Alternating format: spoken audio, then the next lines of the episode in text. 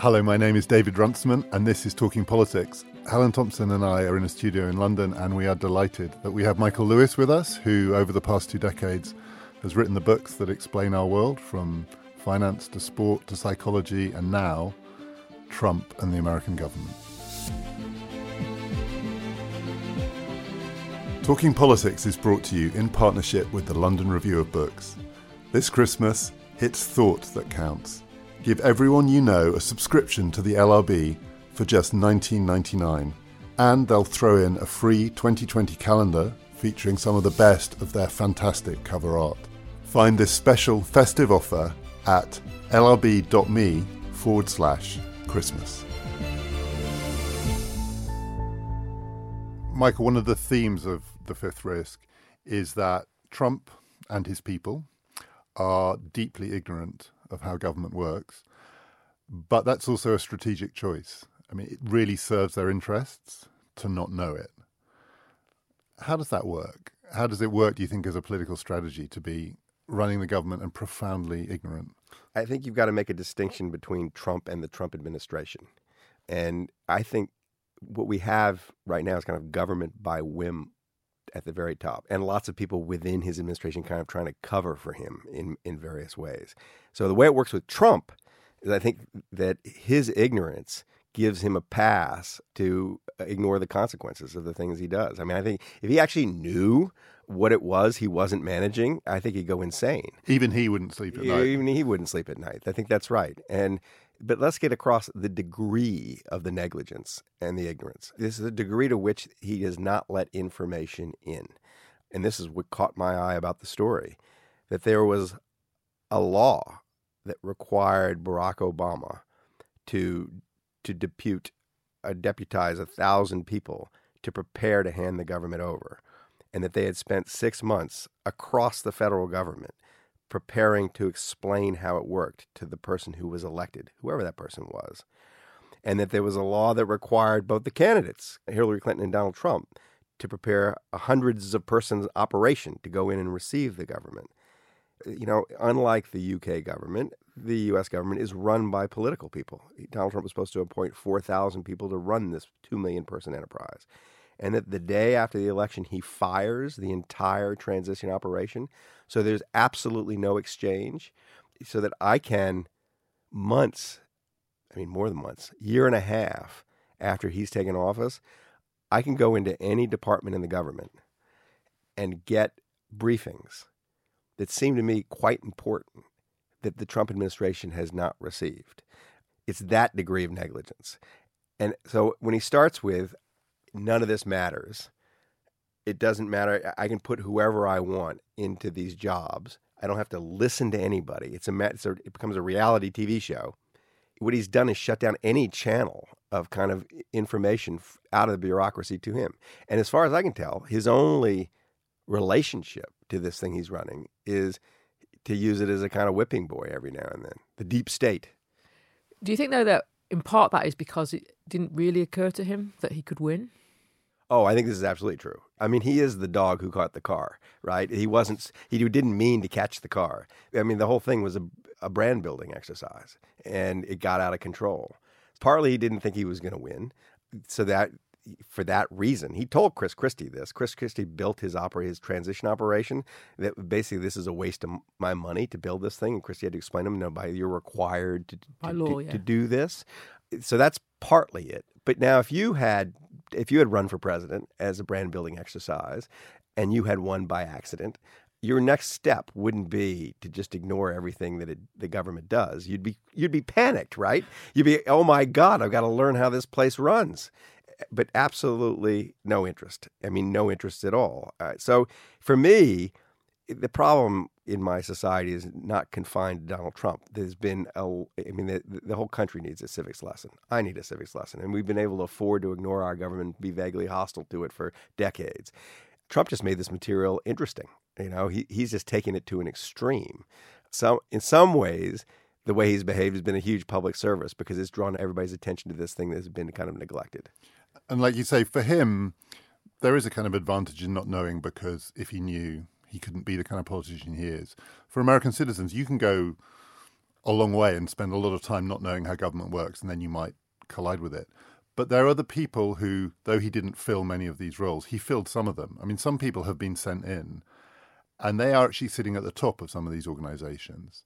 How does that work? They can't shut their eyes to the whole thing. And you write about some of them in the book. We'll come on to some examples. But how do you think the kind of political strategy works there if you're sent in to run a big government department by a president who doesn't know how it works, elected by people who don't know how it works? So it's a complicated story because once you abandon any sense that there's any deep mission here and you don't, as president, actually care what's going on in your government, you attract more than one kind of person. So there is a strain in the Trump administration of just kind of shocking corruption. So that's one kind of person you attract is someone who has an actual business interest in whatever this the government's doing, either in disabling it or turning it in a certain direction that will benefit your either your company you you come from, assets you own. So a good example of this, maybe the purest case study, the National Weather Service. It's how Americans get their weather. But Americans don't know that's how they get their weather. Uh, the National Weather Service gathers all the data required for the weather models and actually generates its own very good predictions. But we also have this private weather enterprise, companies that sell, market weather forecasts, the Weather Channel, AccuWeather, and these places depend on the National Weather Service for their data in order to make their weather predictions. Americans just see the private companies mainly because the National Weather Service is not allowed to market itself, even though it's hovering there in the background. And so every now and then you'll have some numbnut congressman say, "Why do we need the National Weather Service? We can get our weather from AccuWeather." But but they're not realizing that AccuWeather is getting its weather from the government that these people are supposed to be managing.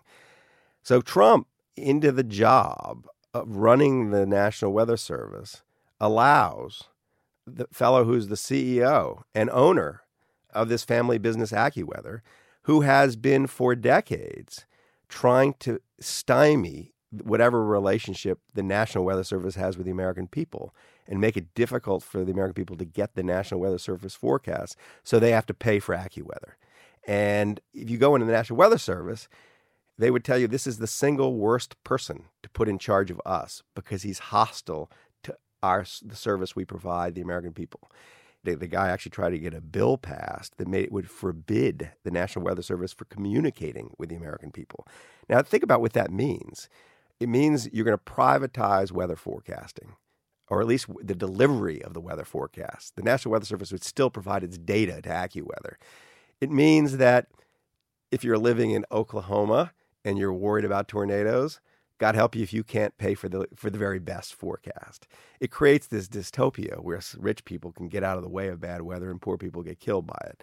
So this man is a really good example of one version of the Trump administration, one part of it, uh, which is like I have a particular business interest, and I'm going to go in and figure uh, figure out how to turn this enterprise towards it. But I'm not sure that's the majority of the Trump. It isn't.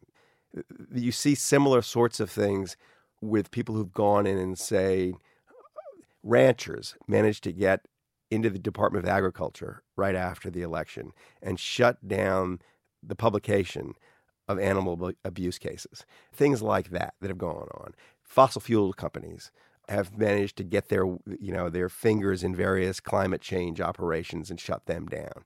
So one strain of Trumpism is just like let's just, let's pillage the place. But there's a second, and the second is Rick Perry, who is until now the Secretary of Energy. Now Rick Perry, I think, is probably a pleasant, nice guy who, while he was presidential candidate, called for the elimination of the Department of Energy. When he remembered that that was the but he one. couldn't remember that was he called. He said he wanted to re- remove, eliminate three departments of government, and he couldn't remember the names on stage in a presidential debate. And then afterwards said, "Oh yeah, it was the Department of Energy." And back then, that did disqualify you from being president because his campaign created well, one. Would have to ask now whether. What's so funny about it is what people thought was embarrassing was that he couldn't remember the name of the Department of Energy which should have been embarrassing, is that he wanted to eliminate the Department of Energy. The Department of Energy manages the nuclear arsenal, among other things. And it's not even that's not even the most interesting thing it does. It's got responsibility for not huge, but incredibly important sort of seed venture capital investment in technologies that are moonshot technologies that private enter- enterprise won't invest in that has generated, I don't know, the solar power in- industry comes out of the Department of Energy. Tesla would not exist without loans from the Department of Energy. So it's been really important to the American economy. It also manages all the national labs, Lawrence Livermore, the Berkeley Lab. I mean, it's a science enterprise. But nobody said to Rick Perry when he was, you know, like, how do you justify eliminating this thing? And then, of course, when Trump nominates him, and why does Trump nominate him? Because Trump's now doing it all by himself as a reality TV show, and he thinks energy, oil, Texas, cowboy. He looks like he should be Secretary of Energy. The previous Secretary of Energy was an MIT physicist, which is a really good qualification because you're dealing with a, it's a big physics enterprise. Now you don't have to be a physicist to run the Department of Energy, but it helps to at least be able to have the conversation. And Rick Perry, he doesn't have a brain that's capable of engaging with the basic mission of, of the place. Now, he's not hostile to the mission. When he gets the job, he actually says, I'm so sorry. I said we were going to eliminate this. Now I know what it does, that it's clearly really important. And then he runs around and becomes a cheerleader for the Department of Energy. But he can't actually manage it, he's, in, he's incapable of it. And so that's a second version. It's just people who manage to stay in Trump's good graces, who were willing to demonstrate sufficient loyalty to Trump, who were completely and utterly unqualified for the jobs they've been given but they want to garnish their resume. So that's there's some of that, and quite a bit of that actually, especially in lower level positions. And I'd say the the third streak are people who are actively hostile to government, ideological libertarians, who are uh, often hooked up to industries that want to see regulation eliminated, that kind of thing.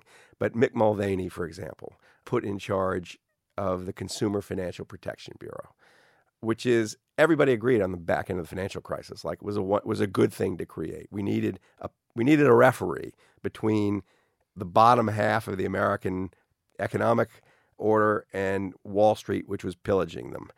You know, in the subprime mortgage loan space, in payday lending, in student loans, these things need to be policed because the people who are using the financial products are easy to abuse and they're being abused. Mick Mulvaney has gone in in the most extraordinary way. And there have not really been very many stories about this. This is a, but he's gone in and they can't eliminate the department. That it's not in their power, but they can like take everybody from the student loan place and move them over to the payday loan place. They don't know what they're doing, or tell them none of this stuff is going to be released. Do your work. None of it's going to go anywhere. They just stuck a wrench in it, and I mean there are in, financial interests that are happy they stuck a wrench in it. But I think they stuck a wrench in it in part because Mick Mulvaney thinks that like government regulation shouldn't exist. This kind of idiot libertarian thing. So it's lots of different things going on at once. Trumpism. But would you say, you know, it seems to me when I was listening to you that they all seem more extreme forms of what's happened before. So the first one that you have plenty of businesses who see government as an opportunity to get contracts um, from. The second one, you get political appointments, people who are basically being rewarded for their loyalty to a, a, president. And the third one is the kind of thing that the Reagan administration, to some extent. So, do you see this as a, a continuum in which it's then a, Trump just took it to a whole other it's level? A caricature. That's right. It's just more extreme, yeah. unleavened by actual expertise. That's the other theme: is that anybody who knows anything need not apply. There are a couple of exceptions, like people who ended up in jobs and it's surprising how well suited they are for the job. But nobody was paying attention. Head of the SEC, I think, is very good. By accident, some people have ended up in the right job, but there were a whole raft of people who were Republicans who were well suited to run some of these places, who knew things, who were dismissed largely because they knew something. Because in knowing something, you're it's harder to resist the impulse to challenge Trump. I mean, to go to explain to him have you seen, you know, it's very interesting to see the way Trump responds when someone tries to tell him something new. And he did this very publicly. I, it was sort of hit Twitter for a moment, and then it didn't get the attention I thought it deserved. When uh, maybe three or four months ago, two American female astronauts did a spacewalk. And what was historic about it was two women had never walked in space together before. But women had walked in space, not just American women. Russian woman was the first one to do it, and obviously lots of people walked in space. But they had a call with Trump while they were doing it. So there was this great moment where Trump, all he had to do was be gracious. But Trump says, he gets on, he says, You're the first women to walk in space. Well, the women astronauts, there's a great tradition of female astronauts. They know that what they wasn't true. They just said very politely, we would be remiss if we didn't say that you know some a woman has walked in space before us. And this is all on on camera. Trump gives them the finger as there's as the minute they start telling him this in the in the polite way, he does he does this, you know, in a way a teenage boy does with his mom, and rubs his middle finger up against his temple. He's giving them the finger.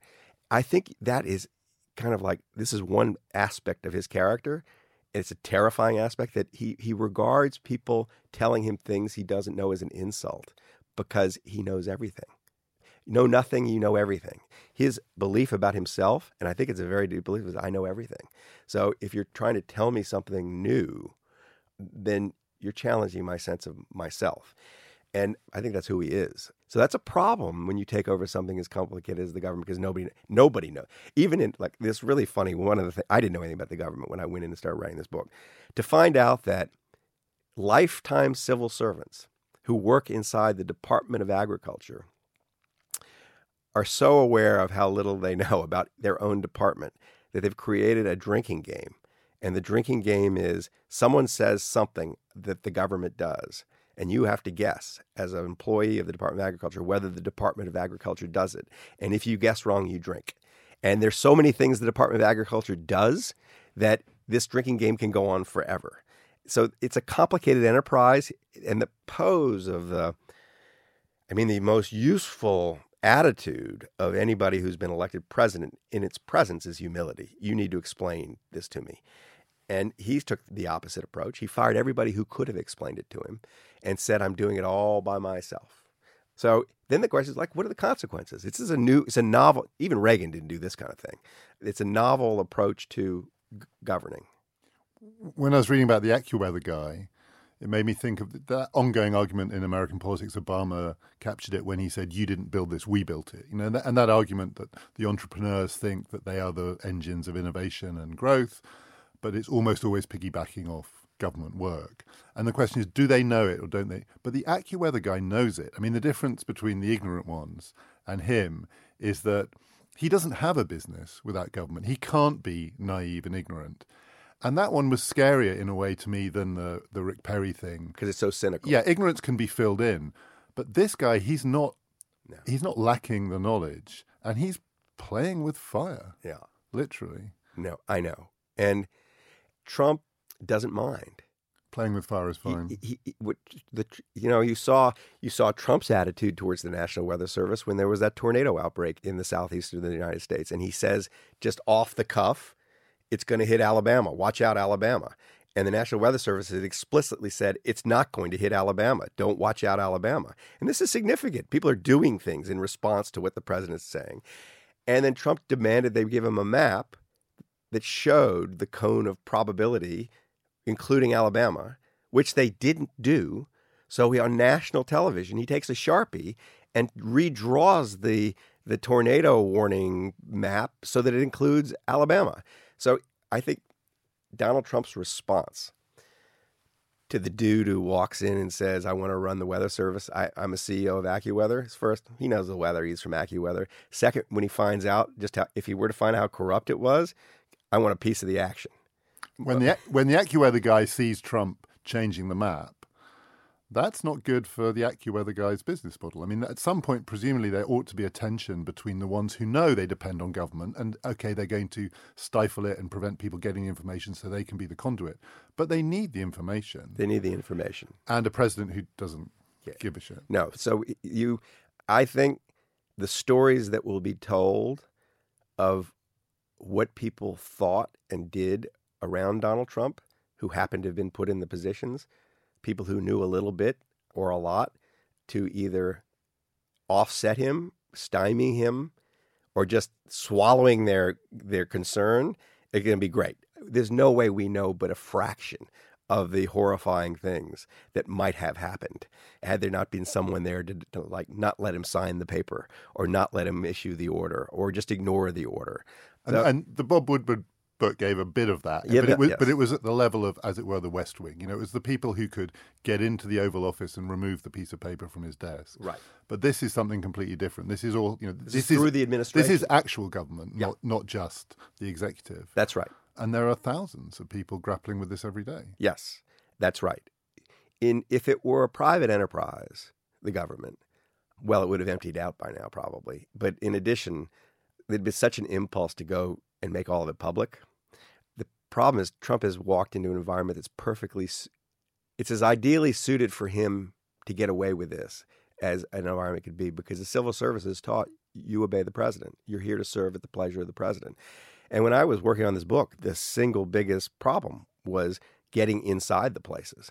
And people who were still working there felt that was almost treasonous to talk to me unless Trump wanted me to talk to them. So Trump didn't want me to talk to them. So that I had to get what I got in all kinds of tricky ways.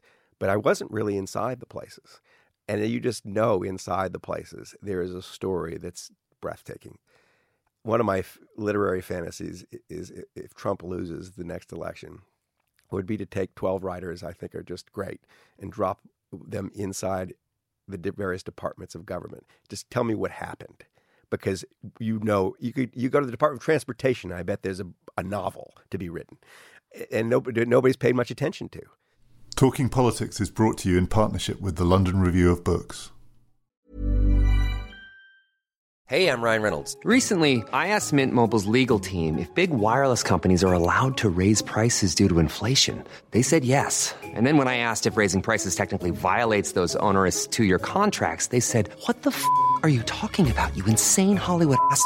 F- So to recap, we're cutting the price of Mint Unlimited from $30 a month to just $15 a month. Give it a try at mintmobile.com slash switch. $45 upfront for three months plus taxes and fees. Promo rate for new customers for limited time. Unlimited more than 40 gigabytes per month. Slows. Full terms at mintmobile.com. So how does you see this all this fitting with democratic politics? Because you know, the way that you, know, you read the book, and it's hard to avoid the conclusion that you've drawn that, that the man shouldn't be president. That a man, it's not it's not actually so much his ignorance as you say, because everybody in the face of the scale of the federal government has to be ignorant to some degree. It's the absence of any humility in the face of the ignorance and an, an unwillingness to take any responsibility Or to learn, for his ignorance. Yeah, or to or, or to learn. or to find people who know Yeah. things. But he's also elected president of the United States and that he will be up for re election. So, what do you do in democratic politics when somebody who is so unfit for office, in your sense, then is elected to the presidency? What do you do? Why are you Well, we asking don't, me? we, we don't have that. What am I supposed to do? We don't have this problem because we have a parliamentary system, and if at a certain point, if it were the case that parliamentary uh, colleagues of a prime minister reach that conclusion, They can remove him. they could they could remove him or her Right. from office. But that isn't the same in the United So States. So it can be done in the United States. And we're going to dust this off because at the beginning of his administration, there was talk of it. The, The- cabinet the can Twenty remove him. Amendment. Yeah, there's that amendment. The cabinet can remove him. The Congress can remove him. They're going to impe- about to impeach him. They're not going to remove him. It doesn't look like. So there, he could be removed. That doesn't appear likely. But they couldn't impeach him for being the Just bad. for for being the problem that you're If describing they in read- this book. You read the fifth risk and you think this is not good, um, and this is incredibly dangerous. Uh, You know, the, the risk, as you say, you know, the fifth risk is the big one, and so it cannot stand. And yet, this book is not an impeachable offence. I mean, not not you're writing it, but the, the material, the material. it might be an yeah, it might be a offense. treasonable offence. um, but you know, as well, you present this in the United States Congress, and this is not evidence for impeachment. No, that's true. So what? So, so there is this. I mean, do, do you skew, Well, so, skew so you the process? me, what do I do? I write No, this no. book. What does Yeah. your country's politics do? All right, so it's a curious thing because you would think that the president's unwillingness to manage the 2 million person workforce he's supposed to manage would be an issue. It's part of the issue that, you know, all the people who hate him have with him, but it isn't the main issue. And his supporters don't seem to care at all. So it hasn't surfaced in a funny way in the so far in the election. I had thought when I started in on this. When I started to learn all the things the government did and how it was now being managed, I did think like this is it's it's a huge issue waiting to happen. That someone is going to campaign positively selling the government rather than attacking it at some point. And the question is like, what triggers that? What, what will cause it to surface? And what will happen is some catastrophe that is clearly the result of government mismanagement will make it possible for someone to start to sell the story. Like, we need to do this better because look what just happened. On the order of, I don't know, the Bush with Katrina, that, that particular instance wasn't enough at the time to inspire some Democratic candidate to say, you know, what this thing does is so important. Here's you need to understand it. But the fact is, it is. And I think it's just like one day we'll look back and say, how did it take them so long to figure out that they're that they could sell their government to the people? But couldn't you argue that Katrina actually was the point from which the Bush presidency actually didn't recover? It's true, but what was surprising is that the way the way it was framed was Bush doesn't care about ordinary people. Oddly, I think he actually did care about ordinary people. It should have been framed as this is what happens when the government is not managed properly. But it, it, it wasn't. So there was an opportunity missed there from the point of people who want, who think that we need to re-engage with the government and figure out how to run it better. Elizabeth Warren, seen from the outside, could have been that candidate. Might still be. Might still be. And yet there seems to be, you know, there is this thing in Democratic politics that people obsess with the what, you know, like what's she going to do? What she's got a plan for this, but not the how. Your book is about the how more yeah. than the what. And from the outside, it doesn't seem like she's articulating the. It almost doesn't matter. It matters what the plan is, but it doesn't matter how brilliant the plan is. What really matters is how you know, if we don't have the capacity, it doesn't so matter you, how good the plan is. But she's not saying that, is she? So if you want to regulate Wall Street properly, and you have an inept Consumer Financial Protection Bureau because we've intentionally made it inept, it doesn't matter how much you want to regulate. It doesn't matter how great your plan is. That's right. It doesn't matter how great your plan is. This is totally right. I think it's more likely that an Elizabeth Warren is going to engage early on with the how because anybody who particularly wants to use the government to do something is going to need to get to that quickly. And there are mechanisms. The trick is there are a couple of things that need to be done that wouldn't need to be done in this society. The minute you have the nomination is when you really engage with the how because you have to have, you need to go to the Senate before you even get elected and say, this is going to be the raft of people I want to put in. I want to put them in quickly. That's one of the big problems is getting people in the jobs quickly, but also making sure all those people are, you know, can be confirmed, they're confirmable, and they're they're the right people for the job. All that it's a management problem.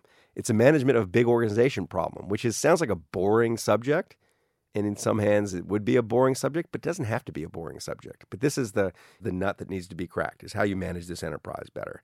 And someone who doesn't care what the enterprise does, or doesn't care if it's run badly, is not going to be the person who fixes it. But someone like a Warren would be a likely candidate. So we've just re-elected, well, elected because he wasn't elected before, the man that Trump calls Britain Trump. How do you think Boris Johnson feels about being called Britain's Trump? I don't think it. I, I don't think he likes it, and I don't think he is actually. No, I mean, I, I think reading your book, he's you a very see, different character. Yeah.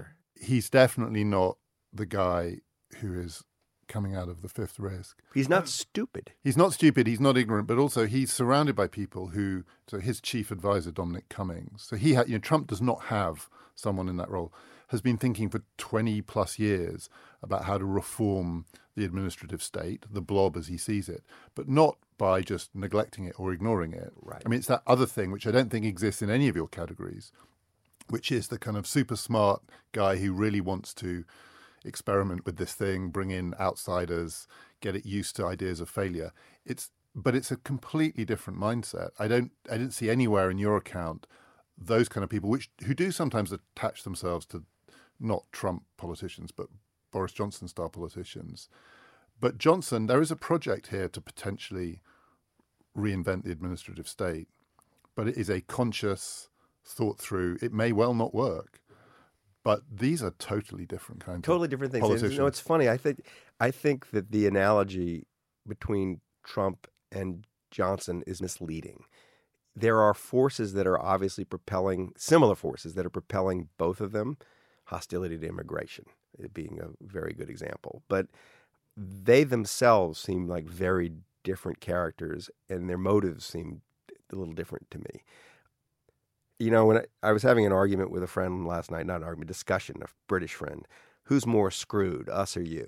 Would you rather play our hand or your hand? So just say on this podcast, we also include the French when we have this argument. which I, I don't think you should leave them out of it, but we will leave them out of it for now. Eh, but eh, I 'Cause would they have a smart president, but I'm I not sure they're in far great shape. rather have your political leader, but I'd far rather have our broader portfolio of problems and assets and liabilities. You, you have bigger, deeper problems, I think, than we do, but we have we have a genuinely, I think, insane person running the government. I think he's actually a crazy person. If he was in any other context, he might be institutionalized. But he's it came out of New York real estate, which tolerates a lot, and Manhattan has a lot to answer for. I don't think there's any other society in the states that would have tolerated Donald Trump. New York masked a lot of stuff, and we've got him in the White House, and that, that's just not what you have. It's you have a different thing. One shared feature of these two successful politicians, the, the, the movement that supports them, is that when you look at the demographics, they tend to attract votes from people who didn't go to college, I mean, or university. There's a big education Yep. divide in politics. And sometimes this is played out as kind of ignorance versus knowledge. But as you say, I mean, I always think that's a very misleading way to do it, that the, you know, the people who elected these politicians don't know what they're doing. Because as you say no one knows this story. You didn't know it. I didn't know it. It's not like the people on the other side the people who vote for corbyn or elizabeth warren know what these government departments do. It's it's not a divide in the electorate between ignorance and knowledge about the need for government. This is true. and so it's a dangerous line because you sometimes hear it. You heard it around brexit in this country that kind of the ignorant people had voted for the thing they didn't understand no one understood That's true. but it's much more dangerous when the president, in the face of that ignorance, behaves like your Yes. president does. That seems to be the Well put. There is a dangerous narrative at work here, which is the electorate is divided between ignorance and knowledge, and I don't think that's the. I agree. I think I just want to pick you up on something you said earlier in that respect as well. You said look, we all needed, you needed a civic education. I certainly feel like that. That in this country, I feel like we've been put through a civic education over the last three and a half years, Right. Because of what happened after the referendum. I don't think that in this country we understood our own constitution.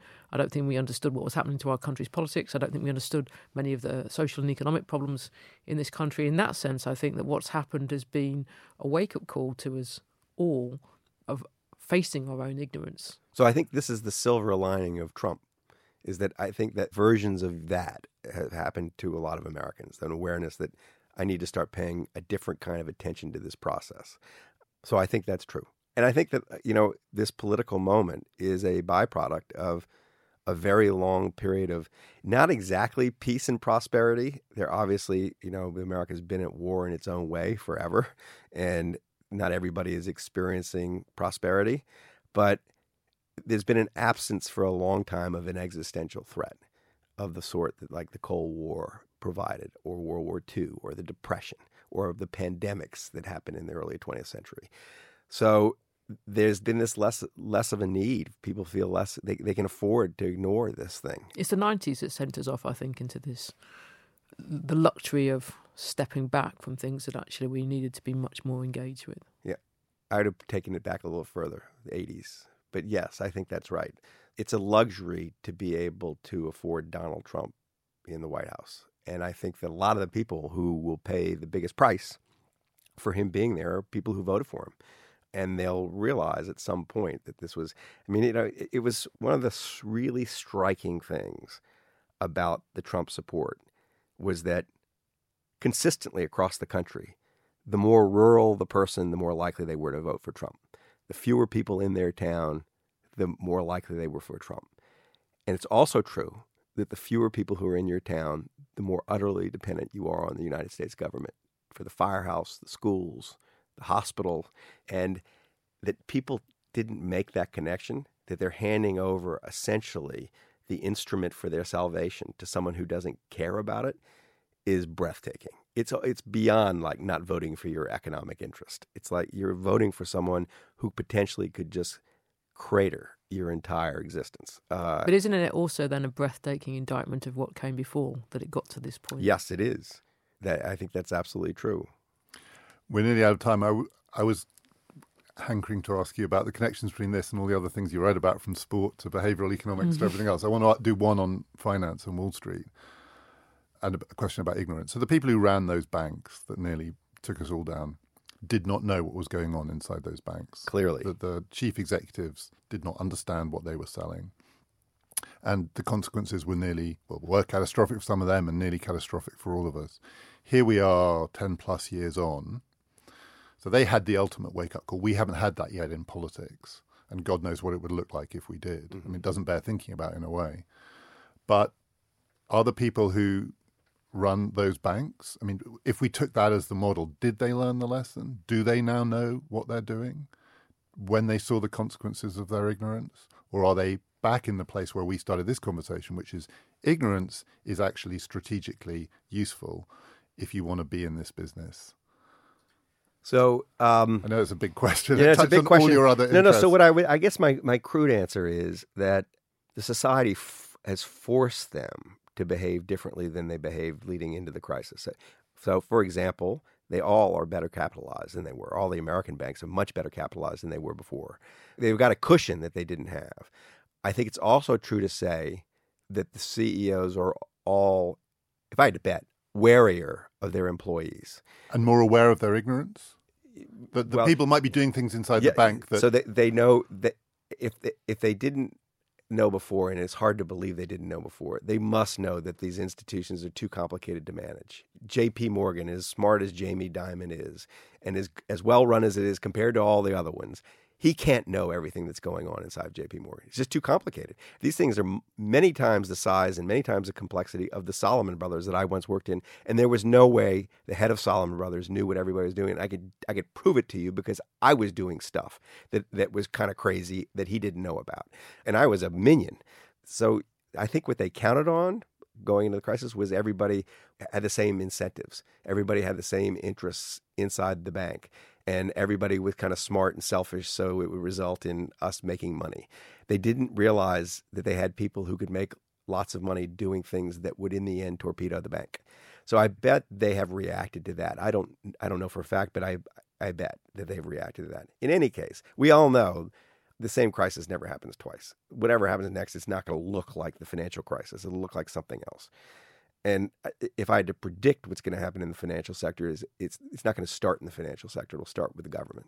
I mean, if Donald Trump does something that calls into question, say, the trustworthiness of the U.S. government to repay its debts, that's the kind of thing that could trigger the next financial crisis. And the other thing to say is a man like Donald Trump would never end up running a bank because uh-huh. he they wouldn't let him anywhere near it. They I mean, thought he was when he, back when he was a real estate developer. They thought he was dishonest, and they thought he was an idiot. By the time he was done with the New York banks, they wouldn't lend to him. So no, they have very low opinion of him. But he's president. But he's president. We will tweet the links not just to Michael's most recent book, The Fifth Risk, but to all the other ones too. They are all worth reading. Starting this weekend, we're going to be putting out the first in our new series of episodes about what the history of America can teach us about American politics now. We're starting with impeachment, the impeachment of Andrew Johnson, and the impeachment of Donald Trump. My name is David Runciman, and we've been talking politics.